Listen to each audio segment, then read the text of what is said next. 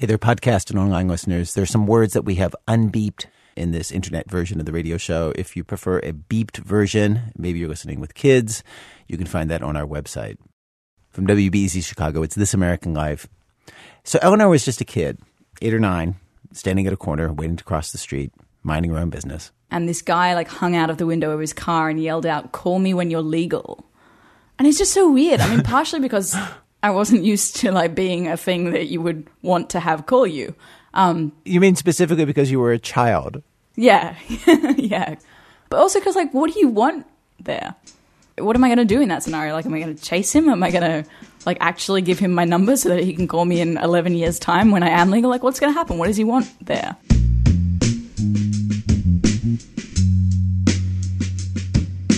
So, guy drove off. Eleanor grew up. And as an adult, she saw how often women are catcalled. And she decided to do an experiment where she'd stop and talk to the guys. Treat it like the beginning of a conversation. Okay, you wanted to talk? Let's talk. I have some questions. She took a recorder and a microphone. To increase the odds of getting catcalled, she ditched her normal clothes and her glasses for heels and lipstick. She lives in Australia, in Sydney, and she headed to an area called King's Cross. And it's like a nightlife spot anywhere else in the world. You don't need to have seen King's Cross to know what it's like. You have one wherever you live. It's billboards and fluorescent lights and guys just shouting at the moon and girls in tiaras and sashes on that say 18 today with an exclamation mark. And I walked around, and whenever someone yelled out something or catcalled, I would turn around, I would ask if I could start recording, and I'd say, "What did you just say? And what were you hoping to get from it?" And most of them were pretty happy to talk. A lot of them were either drunk or just stoked that a girl was chatting to them. But they were pretty forthcoming. Okay, let's hear some of the voices. So a guy just looks for a reaction, a smile. "You're a dickhead. Hi." Just in case you're having trouble with the Australian accents, he's saying, a guy just looks for a reaction. A smile, "You're a dickhead. Hi." A smile and "You're a dickhead" are both equally good? Yeah, both equally is good. So it's just attention? No, it gives you a platform for you to start. How many successful relationships do you think have started from someone saying "You're a dickhead"? 0. None. Describe this next guy.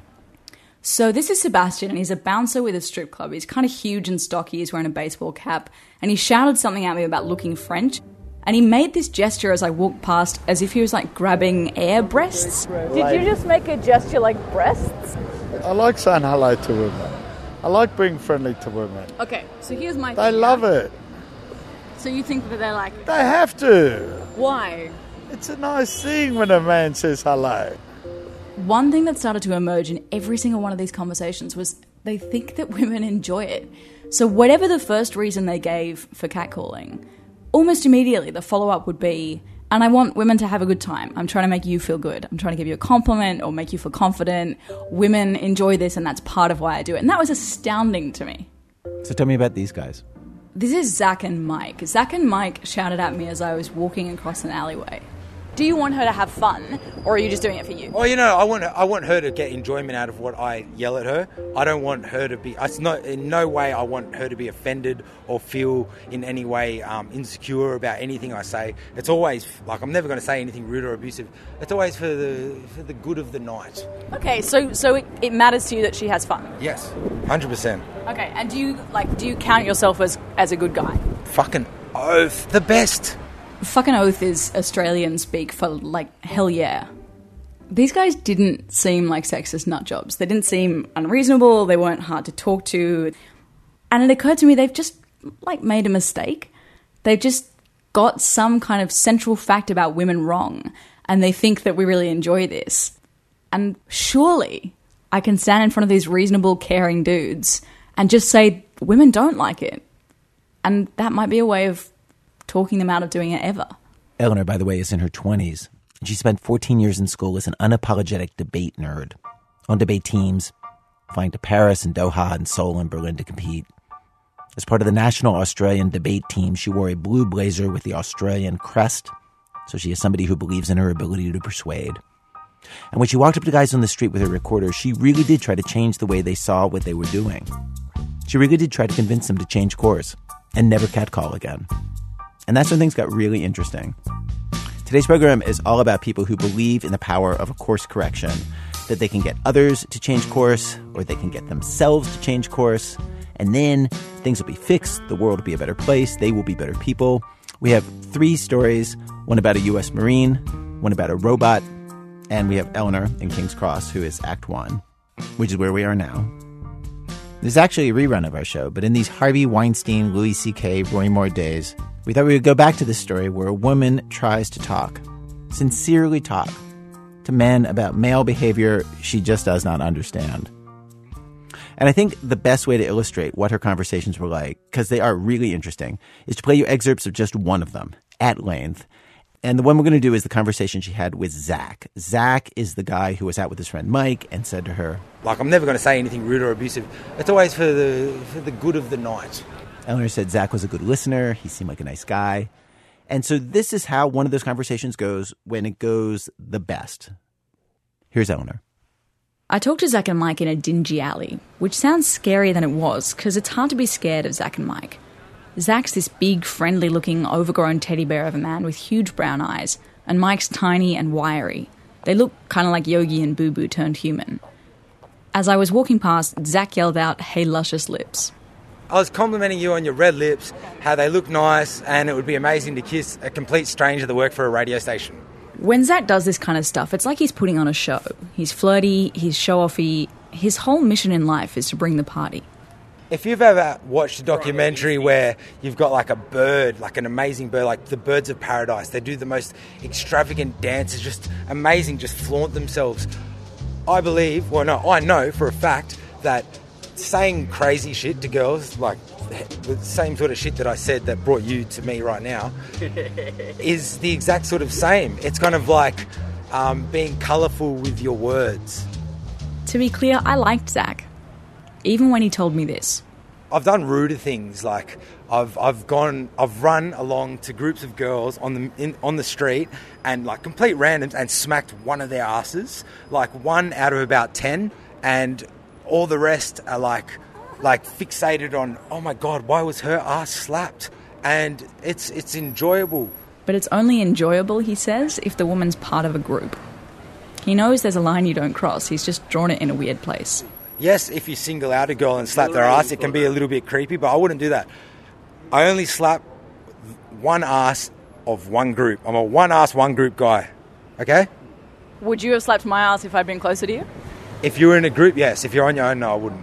Why not if I was on my own? It kind of takes away the fun of it. The fun of it is your ass is not saying your ass is not hot, but your ass is the hottest of the group, therefore I have slapped it. Did anybody like hit you or yell at you or tell you not to do that? No, not at all. Not at all. I'm not doing anything wrong. I'm complimenting a girl's ass in public. You think that smacking a girl's ass in public isn't doing anything wrong? No. You can hear it, right? He sounds sincere. He wants to believe, or he really does believe, that this stuff is harmless. Just a street show or a fun game for everyone to share. Would it matter to you if what you did actually made girls feel really terrible? If I could convince you that at least some of us were made to feel small and frightened by guys who smack our asses on the street or give us compliments without asking, does that matter to you? Yeah, definitely. Fucking oath. I don't want anyone to feel uncomfortable or anything about my presence. Okay, so here's a thought that I think maybe hasn't occurred to you.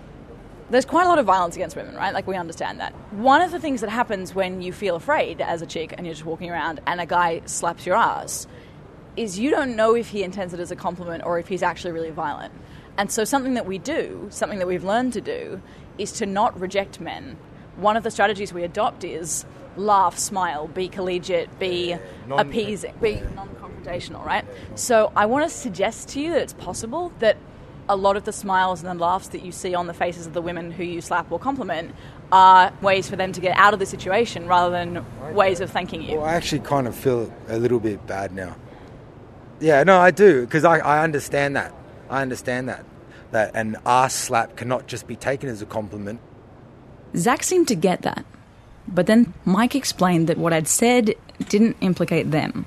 Honestly, like, just because you feel that, and just because it's in the headlines, it does not mean that all chicks, all girls have that same feeling. Like, every girl has a different level of sensitivity, and I'm feeling from you that your level of sensitivity is way high, and there's a reason for why that is, and that's because of your upbringing, of something in your past has brought you to feel this way. In the end, they just weren't buying it. They kept coming back at me with variations on the same theme. Not all girls feel like you do, and we don't mean any harm. I just couldn't talk them out of it. Are you still going to yell at women on the street after talking to me? Yes, I'm going to, because... Even though it makes us feel bad. But you can't speak for every girl. No, I can't, but I think it makes us, a reasonable proportion of us feel bad, and I think you taking the risk of frightening someone who something bad has happened to is an unkind thing to do. Well, I'm sorry for being unkind, but I'm just another paradise bird flaunting my shit. But you don't think that you can try and be better? A better paradise bird? A better person.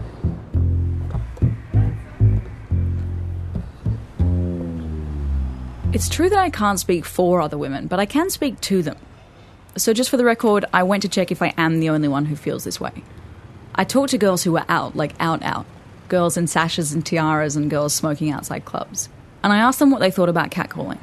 I hate it so much. It makes me feel so uncomfortable. Pissed off and scared. Shitty, but also super scared. Just the idea that someone is so much bigger than me and could so easily do something to me. I feel cheap. I feel like I need to change my clothing. Like I should have worn a dress today.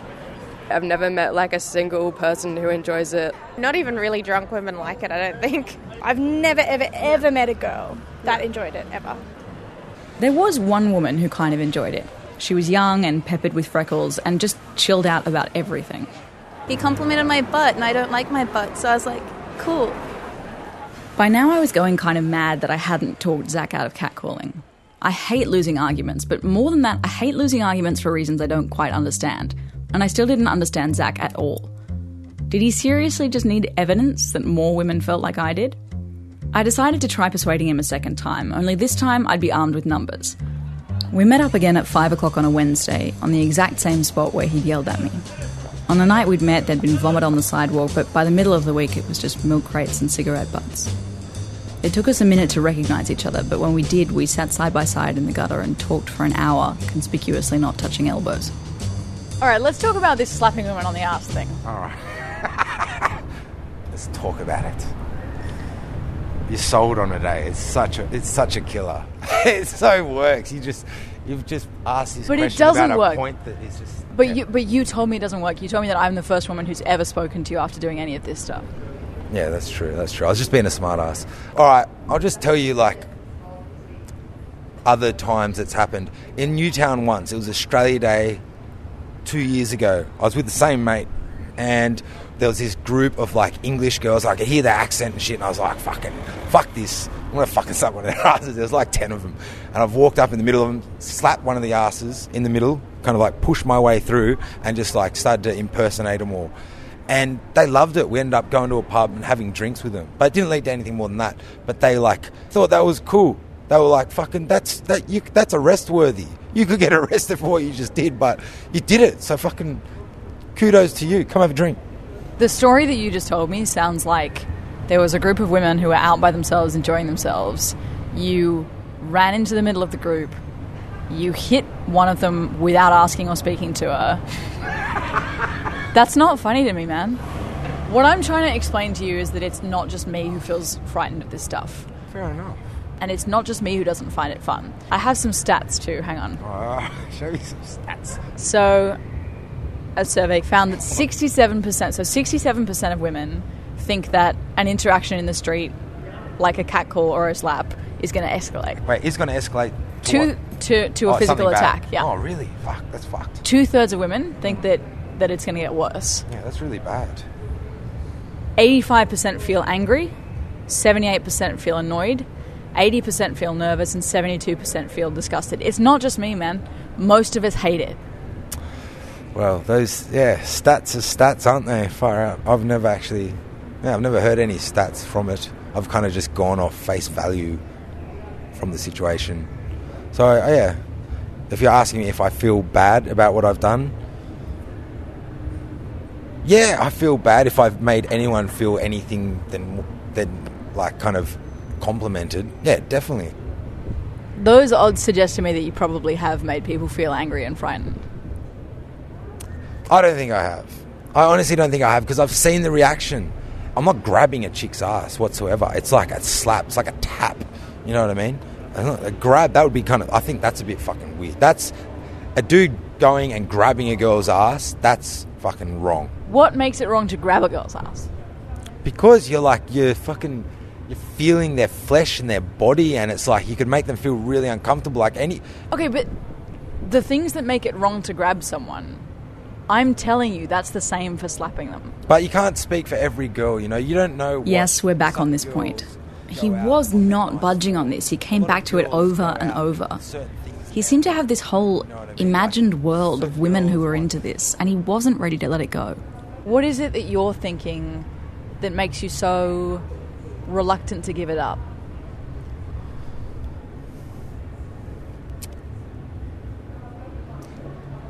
Because... I try and put myself in their position, and I try and imagine what it would be like to just be walking and have some compliment thrown at me by whoever. I would get some type of compliment out of it, that they've had enough balls or had enough beers or fucking whatever to be able to yell something out. I'd be like, yeah, fucking whatever. Yeah, that's the way I try and like look at things. How would I feel? So how would you feel if someone did what you do and slapped you on the ass without warning and without asking? I'd feel a little bit special. If I was with a group of mates, I'd be like, ha, that's right, I've got a better ass than all you cunts. He just thinks it's nice to be noticed. Not intimidating, not scary, just nice. Can I tell you why I found this stuff really depressing? Depressing? Yeah. Why?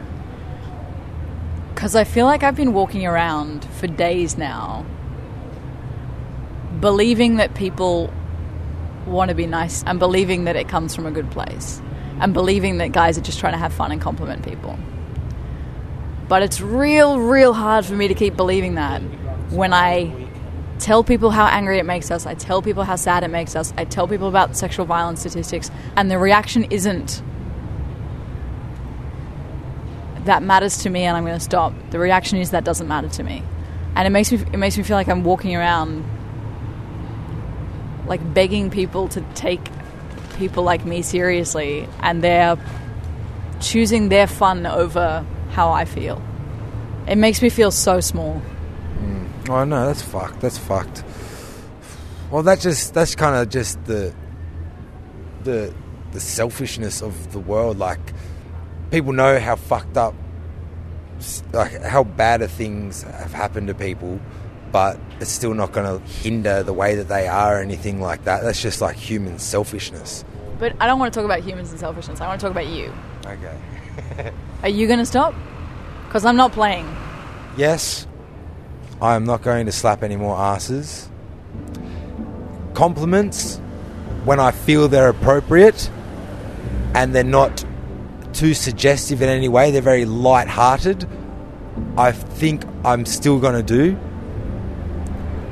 Can you shake my hand and promise me you won't slap any more asses? Yes, I can shake your hand. Okay. I can shake your hand. I'm not going to slap any more asses. After he left, I sat on the curb surrounded by fossilised bits of chewing gum and watched the traffic go by. This was the most success I had with any of the guys I talked to. It took 120 minutes of conversation with one man to get him to commit to not literally assaulting women.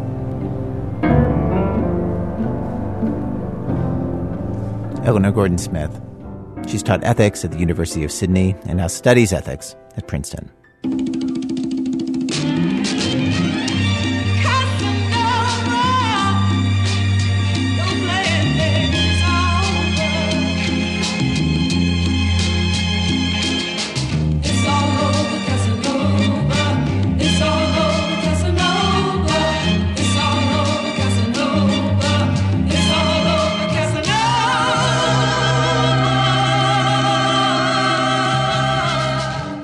Two, the real decoy. So now we turn to the story of a man who had always had one way of doing things and talking to people. And then he did not need a stranger on the street to walk up to him with a microphone. He noticed this on his own, that the way he was dealing with people, it stopped working the way it always had. And he made some adjustments. Stephanie Foo tells what happened. Michael Petrie was always the new kid growing up. He went to 10 schools in 5 states, but he generally did okay because he's always been good at telling stories. Even now, he's got a solid arsenal. Do you want to hear Fred the Scorpion? That's another one of the greatest hits. Do you want to hear something else? Want to hear another funny one? I'm running out of time a little bit. Mike is like this wherever he is. At home, at work. In 2006 and 2007, Mike served 2 tours in Iraq. And he had a rep there as the storyteller, the funny guy. Jocelyn Hemler was in the Marine Corps with him, and I asked her about turnover briefs. Mike ran all the operations for his battalion overnight, and in the morning had to give a briefing of the events of the past 12 hours. Turnover briefs are one of the most monotonous things we probably do, so very matter of fact, very military. But Mike, it somehow turned into like a quasi like soap opera of events.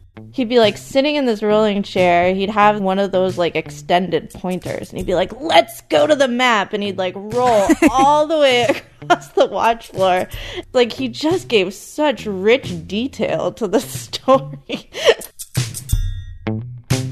A lot of times he's looking for validation when he tells his stories, which are funny. Like he'll be like, that was funny, right? Mike came back stateside after his first deployment, and he was visiting his parents on New Year's Eve as some kids were shooting fireworks. I said, yeah, those fireworks look like airburst mortars. And my brother said, oh, did you see any airburst mortars? I mean, a question as innocuous as that. So Mike did what he'd always done. He started telling the first story that popped into his head on the subject. And I started talking about, there's this one day I was running on this large base where I was stationed, and a volley of airburst mortars came in. But where they went off, right underneath them, was a naval officer. And she took a piece of shrapnel right through her neck, like right in front of me and these 3 other Marines. And she is dying. She is bleeding to death, and she is scared. And it's me and these 3 Marines getting her into the back of a Humvee, and she's telling us what to tell her kids. And telling that to my family. What did their faces look like as you were saying it? Just sort of shocked and horrified. And you don't ever want your family to look at you with shock and horror. Yeah. That's not fun. Mike told his family, by the way, she wound up being okay. The officer survived. But that didn't lighten the mood. And he couldn't figure out how to save the moment. That was new. And weird. This happened a few more times when he was home between deployments. His best friend Brock asked him about IEDs. And he answered, honestly. They never talked about IEDs again after that. Other friends on other nights at other bars asked him about Iraqis or politics. And so the first time your friends from back home ask you, you answer the question very, very honestly. And you realize about halfway through your answer that you're making everyone very uncomfortable. And it's almost like the air between you starts to thicken. It's almost a physical feeling of people withdrawing from you. What are they supposed to do? What are they supposed to say to you? They have nothing to say to you. And also, like, what are they thinking about me right now? What were you afraid that they were thinking about you? That I was damaged. That I had nothing else to talk about. That I was a violent person. That I wasn't a normal person. And if you say, I don't want to talk about it, then you're the truculent vet who's going to be sitting brooding in the corner, and that carries its own stigma. We think that it's like, oh, it's because you're so damaged. Right. You have a shattered psyche. You must. But you're like, no, it's because I'm trying to protect your psyche. I want to protect the conversation. What I think what people hear sometimes is, I don't want to talk about it because it bothers me so much. And sometimes it's, I don't want to talk about it because it's going to bother you. And you don't even know it. He learned to shut up about that stuff.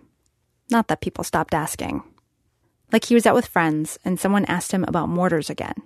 And even though, of course, the first story that popped into his head was about the officer who got shrapnel on her neck, it was like he went on to the next slide, tried something different.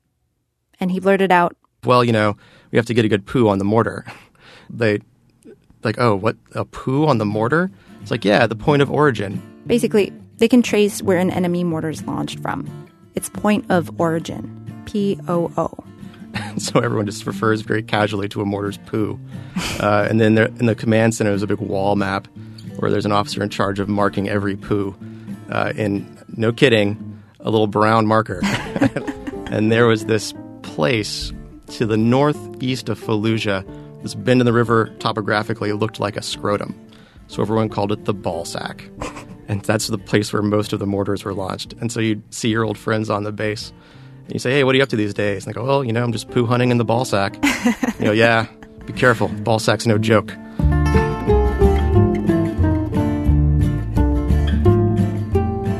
He was back. The funny guy. The guy people actually wanted to be around. And it was easy. Mike started getting better at using questions to pivot to funny military stories. Like when people asked about helicopters, he talked about how a friend's epic farts stank up the whole bird. Did it feel like you were connecting with people? Yes. It is euphoric. It was great. For years. It felt great. I mean, there was an element of relief and of having solved the problem. Yeah. And that's what an officer does. You're handed a problem. In the military, it's called a mission. You design the solution to it, and you execute it. It was around this time that Mike met Erin. She was a friend of his little sister's, and they'd started emailing each other during his first deployment. And he developed a huge crush, even though he'd never met her in person. So now that he was home, he finally went out with her and a bunch of her friends. So they're out, and someone brought up the Iraqis, said, are they even doing anything for themselves over there? This was such a cartoonish idea of the war, it annoyed Mike, and without thinking, he found himself telling a story to prove how seriously the Iraqi army took their jobs. A story where, in order to find a terrorist, the Iraqi army rounded up all the men in a village, bound them, and put them on their knees with their heads against a wall. That's how seriously they took this. He stopped talking and realized, crickets. He looked up at Erin. She was horrified. And he thought, oh God, I've got to tell a funny story now. So he launched into one of his classics, Fred the Scorpion, which goes like this. So my first deployment, I was a platoon commander, and so my Marines found a scorpion, and that's a big deal. You can feed it vermin, you can fight it against other scorpions owned by other platoons. So this scorpion, unbeknownst to me, kind of became the platoon mascot, and they kept it in a cardboard box in their barracks, right underneath someone's bed. Mike finds out about the scorpion. Turns out it's one of the most deadly species in the world. He's their boss, so he orders them to kill it. But everybody's really attached to Fred, so they come up with this crazy plan to euthanize him. They drop him into a bucket of diesel fuel for, I think, 3 days. He's all shriveled up, and everyone's pretty convinced he's dead. They pick him up, he springs back to life, and he runs off into the desert. Yeah, Fred the Scorpion. I miss him. Okay, so Fred the Scorpion. Yeah, goes over great. Is it a decoy for another story that is real? Yeah. And the story... So there was a curfew at night in these surrounding communities, like Habani and Fallujah and Ramadi. So people couldn't drive at night. Power was intermittent, and it was hot. Some Iraqi families would sleep on the roof at night to keep cool. It wasn't unheard of for kids to get stung by scorpions up there. And they would be faced with the decision of, do we get in our car and try to take our child to get medical help and risk getting shot? And that's something I heard all the time from Iraqis. What do we do if our child is dying of a scorpion bite? Can we violate curfew then? The curfew was imposed by the Americans, and he couldn't promise that an Iraqi family traveling to the hospital to save their kid would not get shot by Americans who were trying to protect themselves from suicide bombers. So when Iraqis asked him this question... The answer you want to give them is, yes, please, bring us your kid, let us help. I mean, the actual answer is, you're taking your life in your hands. Hmm. And so that's the story you don't want to tell. Yeah, it's not, scorpions are not just this innocuous.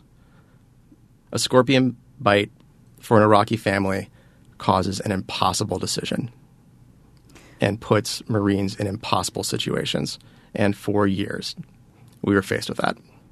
But Fred the Scorpion, the decoy story, worked. Everyone at the table laughed. Erin relaxed. 2 months later, she quit her job and moved across the country to be with him.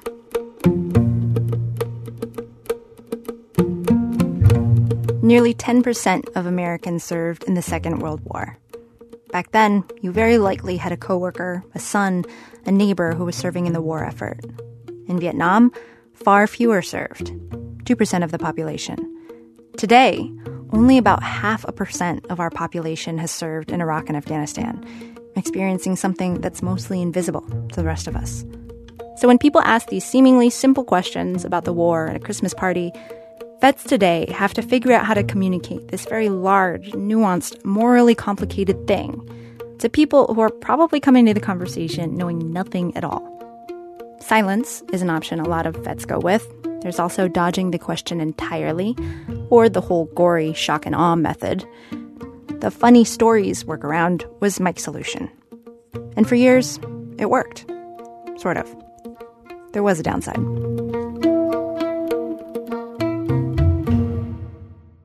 Mike came home from his final deployment in 2007, and then he and Erin moved to Louisiana to start their lives together. Both of them went back to school, they held dinner parties, went to shows.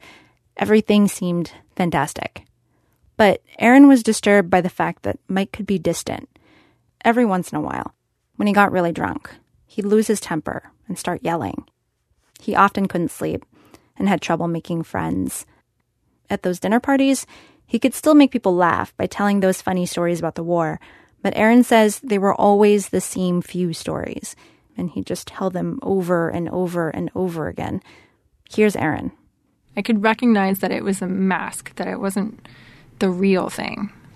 I mean, it was vaudeville, and I was guilty of being like, Mike, tell the time with the poo, and I'm like, but like I would hear people ask him questions, and I would catch him telling decoy stories.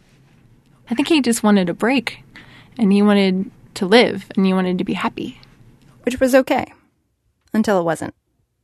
A couple years later, on a chilly evening, one of Mike's best friends from college visited the two of them in Louisiana. The friend was spending the night, and they were all on his porch at 2 a.m. drinking. His friend was talking. And I think he kind of said almost apropos out of nowhere, 5,000 people dying in a war is not really that much, historically speaking. And I lost control of myself. Before I knew it, I was in his face screaming with a finger pointed right at his face. And I had to be physically pulled away by two other people who were there. I think what I was screaming at him was, 5,000 Americans, but you don't care at all about the 100,000 Iraqis, do you? Is that what you're telling me? Actually, the number is really in dispute.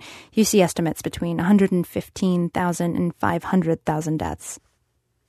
Do you think that your friend might have been more careful with his choice of words if you had not projected a level of chill about your experiences,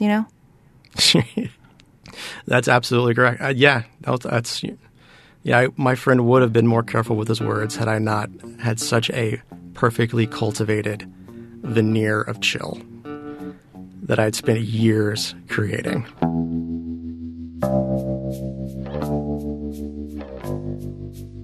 This kind of thing had happened a couple times before, but this incident was the worst, and Erin was worried. She was the only person who knew how much he was suppressing, because during Mike's second deployment, he'd handwritten her a letter every day, telling her the truth and his feelings about it, his fear, his grief.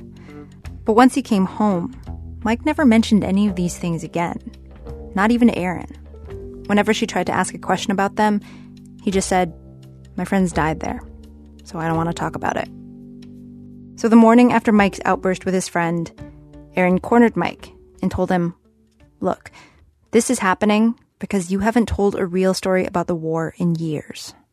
The night before, which I was gone completely out of control, she's like, "Well, at least you were being real with him last night. At least you respect him that much." And how did you respond? I don't think I did. She had me. Yeah. She was right. There was no response to that. Mike had thought the decoy stories had brought him closer to people, but he was now realizing they might have been doing just the opposite. It's not a good feeling when you can't even communicate to someone the stories that are actually significant to you, you deceive them. You're lying to them. You're telling a story that's true, but it's not the story you want to tell. And over time, people think they know more and more about you, and they know less and less. And your friendships become kind of threadbare. Like his friendship with his best friend, Brock, who he'd known since he was 16. Brock was the one who asked him about IEDs when he got back. And since then, he hadn't told him anything, except decoy stories. But Brock did still ask questions. So the next time Brock asked a real question, Mike tried something different. He'd read an article about the recovery of bodies on the battlefield. He wanted to know about how that worked. So I told him how that worked, how if there's a dead body, what the procedures are for removing them. The details of those types of procedures are horrible. And so I told him one of the things you have to do sometimes is post a Marine with a rifle to shoot dogs who are coming to try to carry away pieces of your dead friends. I told him that. And it was fine. And I realized it was fine. And then I could talk to him. What made it fine? What Brock did that was so important and so good. He didn't say anything about it. He just looked me in the eye until I was done. He was signaling that he was willing to listen. Yeah, and then he wasn't, but and that he was not, because when you see a monster, you look away. But he just kept looking at me in the eye.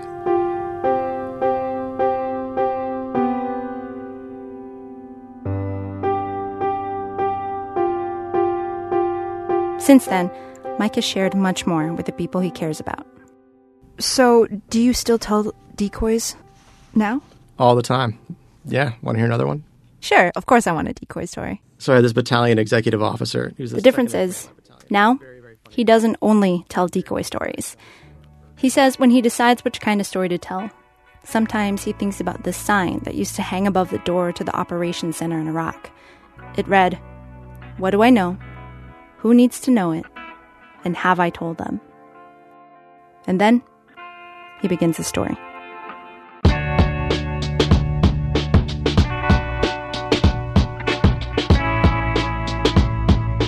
Stephanie Foo is one of the producers of our program. The guy in her story, Michael Petrie, has written a novel. Stephanie says it's really good, called Fives and 25s, which follows a group of Marines during and after the Iraq War. We'll have a link to it at our website.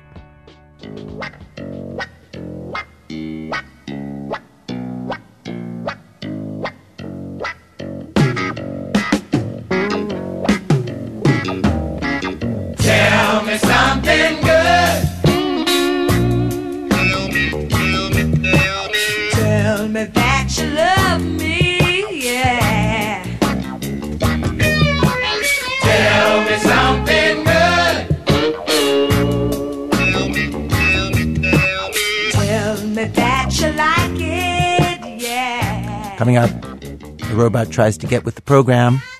Get it? Get with the program? That's in a minute from Chicago Public Radio when our program continues. This American Life from Ira Glass. Each week on a program, of course, we choose a theme, bringing different kinds of stories on that theme. Today's show, once more with feeling, stories of people who decide to rethink the way they've been doing things or try to get others to do that. We have arrived at Act 3 of our program, Act 3. You had one job. So we're going to end today's show with a machine that always does things the same way because machines are designed and programmed to always do things the same way. This is a piece of fiction from somebody who's a journalist and a TV writer named Scott Brown. His story was read for us by actor Jeremy Shamos. I have one arm because my job only takes one arm to do, and I only have one job. I like my job so much. The other officers at Precinct 9 don't know I like it. They don't know I like anything. I like them, though, especially my operator, Officer Brian Paris, whom the other officers call Gamergate, Indoor Kid, and Tech Support, and whom I call Brian, but not out loud, because I can only say three things out loud. Stay back 1,000 feet. Follow officers' instructions. You are in the blast zone. When I'm not doing my job, which is most of the time, I'm in the break room. I'm supposed to be in the vehicle bay, but someone thought it would be funny to put me in the break room next to the coffee machine, wearing a Carolina Panthers hat. The hat is to differentiate me from the coffee machine. That's a joke. I am nothing like the coffee machine. It weighs 9 pounds. I weigh 900. It has rubber nubs for feet and doesn't move.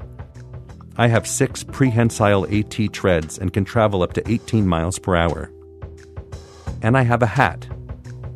My arm's been outstretched so I can give high fives and handshakes. Officers love those.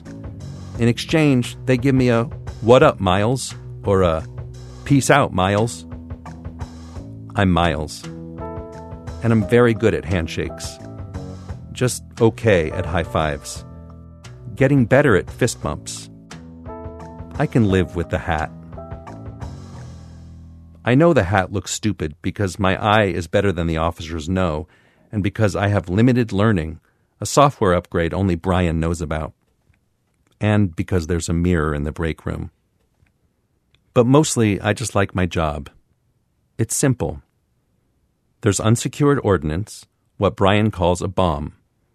I come between the unsecured ordnance and the people. Either 1, I neutralize the ordnance, or 2, I don't stop the ordnance and I'm superficially damaged, or 3, I intentionally detonate the ordnance and I'm superficially damaged. I'm designed to be superficially damaged.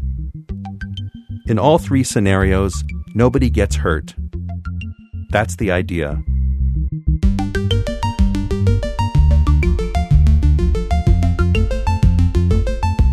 Last summer, there was an oily package addressed to those in charge, left outside a community health center. As I was unloaded from my trailer, I saw a girl, around 6, entering the blast zone with a jump rope. She had tight black braids and straight rows that ended in bright blue beads with tiny cartoon fish on them. No one else noticed her. Without waiting for Brian, my operator, I decided to roll toward the girl, screaming, "You are in the blast zone!" The girl urinated on herself and exited the blast zone. Emotionally. I was very pleased. No one was hurt. The oily package was full of large, raw beef hearts. Its owner was not located. Brian told his commanding officer that he'd sent me rolling toward the girl, himself. After that, Brian started talking to me when no one's around. No one's around Brian a lot. Brian is not popular. People don't like him. He isn't a cop's cop. Just my cop. Which is fine. There's a website Brian likes called You Had One Job, which collects and curates visual evidence of mistakes made in the process of completing what appear to be relatively simple tasks. For example, an image of a stop sign painted SOTP. Over the image, someone had superimposed in block type, "You had one job." I'm not sure how I feel about "You had one job." Once I saw a picture of another mobile intermediary legate, Extreme Situations Explosive Ordnance Disposal Unit. The unit was on its side, wheels spinning in the air. It had tipped over on a gentle slope while approaching a suspicious suitcase in a park playground. "You had one job" was written over it in block type. Then I made the mistake of reading the comments. They were not kind. Robo-fail. Sucktron 5000. This is not the droid you're looking for. Brian says comments are just people trying to be funny. I struggle with funny. A call comes in. This happens. Within 30 seconds, it's clear that this will be one of the 3 times a year on average that I get to do my job. I'm rolled into my sealed container. I travel in darkness with Brian in the van by my side. I'm still wearing the stupid hat. The call is on West Pettigrew Street. My sealed container opens. Light streams in, and my eye takes 2.5 seconds to adjust. Temperature is 91 degrees Fahrenheit. Humidity is 84%. There's a police officer, Caucasian male, lying on the sidewalk in front of a vegan bake shop. He has a conclusive head wound. "Damn," says Brian.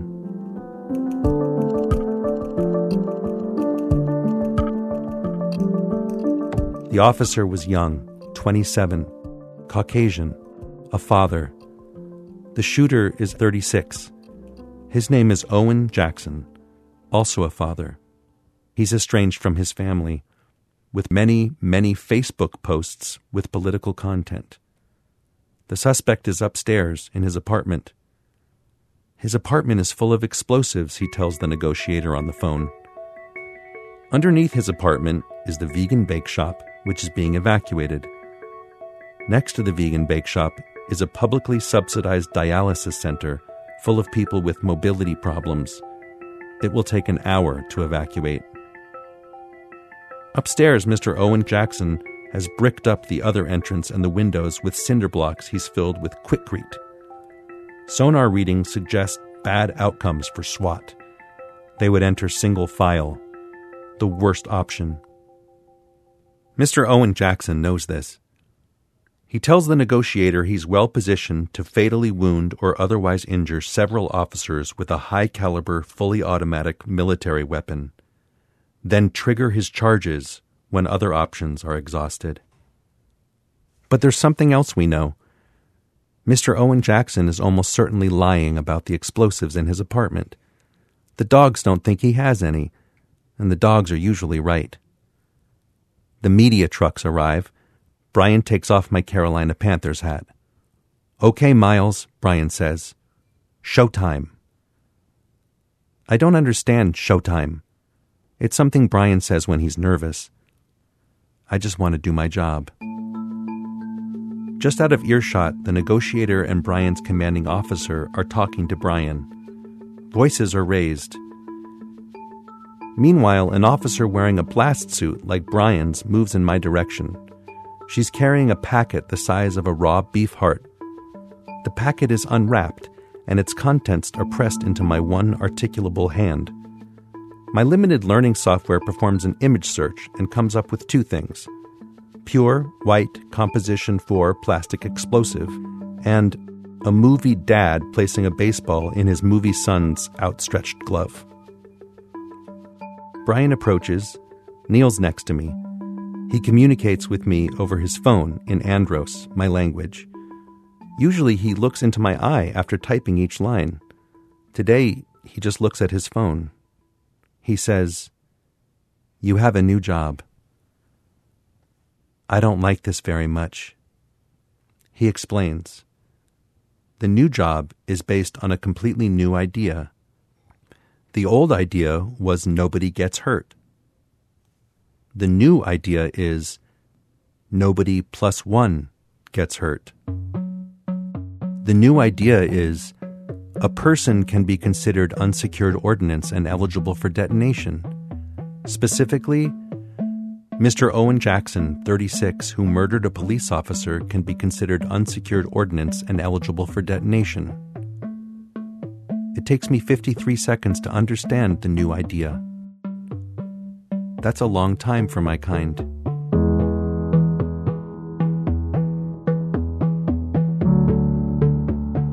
I think I mentioned before how much I like my job because it's simple, because I come between the unsecured ordinance and the people, because there are three scenarios and people get hurt in none of them. I repeat all of this to Brian in case he's forgotten. "I don't like this either," says Brian. "But they can't get those people out of the kidney clinic in time." I ask to hear from the ordinance. I want to confirm that it's ordinance. Brian resists this. I insist. This is new, insisting, and it works.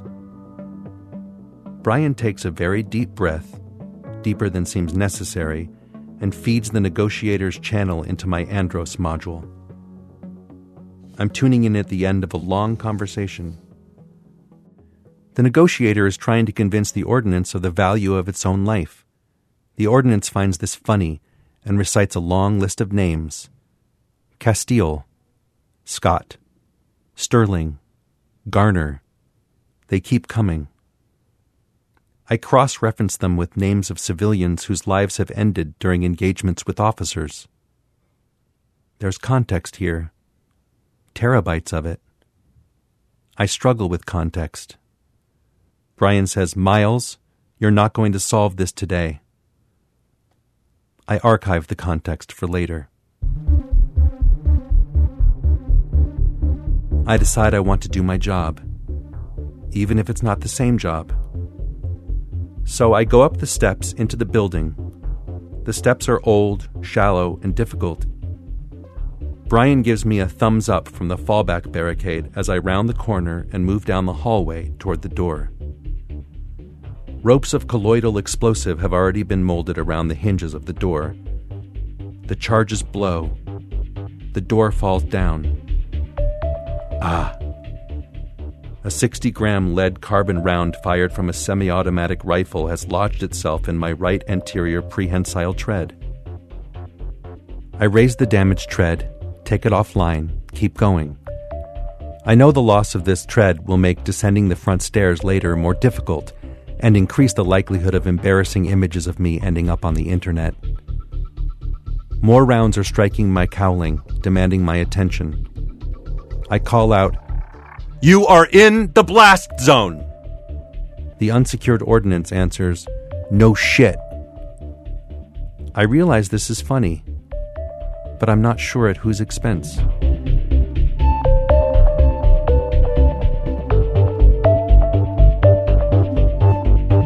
I move toward the unsecured ordnance, hand outstretched. Brian is with me, seeing through my one eye and saying, "It's all right, Miles. It's all right," in Andros, and also playing our favorite song, Salisbury Hill by Peter Gabriel. The eyes of the ordnance are unseeable under goggles that say Carolina Speedway, and only his nose is visible through a makeshift balaclava he has made out of a dark blue Duke Threepeat commemorative hand towel. I extend my arm the full 28 inches in the direction of the ordnance. This is when the ordnance sees what I'm offering him. He takes off his Duke Threepeat balaclava. I can see his eyes now. Salisbury Hill plays very loudly in my head. Gunfire is concentrated on my ventral side, but misses my eye, and the ordnance approaches. He's trying to diffuse the pure white Composition 4, and while I doubt his ability to do so, I decide that 9 inches from a human skull is a very good range to detonate it. So I send 3.5 volts through the detonator. My hand and arm cease to exist below joint 1A. Other damage to me is superficial. The ordnance is disarmed. The pure white Composition 4 detonated with force sufficient to collapse large portions of the ordnance's vertical skull plate and nasomaxillary suture through Brodmann areas 9, 10, 11, 44, 45, and 47. Life, on an insignificant level, continues for 73 additional seconds. That's a long time for my kind.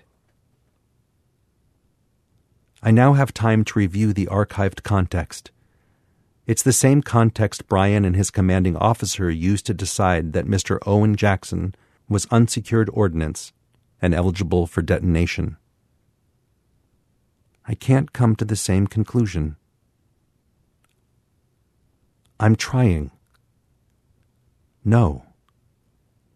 I try again. Still no. I notice I'm being steered out of the room.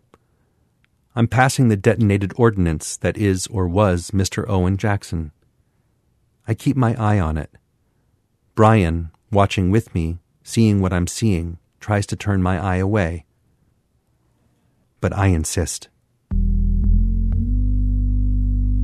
I'm having some trouble keeping Mr. Owen Jackson reclassified as unsecured ordnance.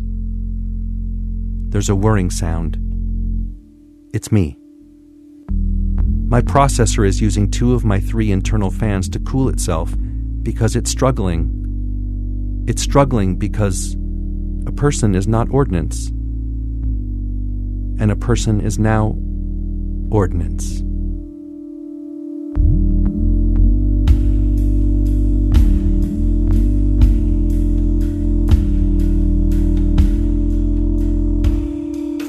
I see now. I have to make things simple. And so, I delete all images of the unsecured ordinance. I delete all context. I let Brian turn my eye away. I leave the room. I have only limited learning and a very imprecise reading of social-emotional cues, but I believe the atmosphere outside can be described as festive, and the news cameras barely notice when I fall down the stairs on my way out.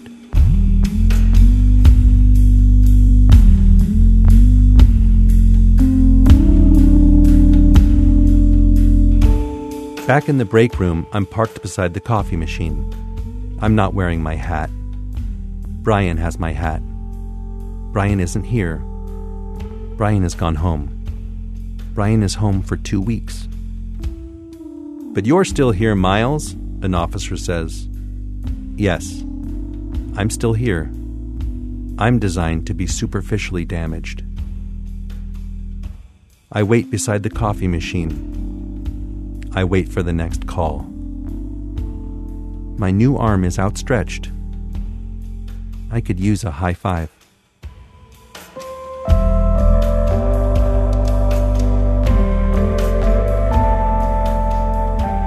Jeremy Shamos, reading a story by Scott Brown.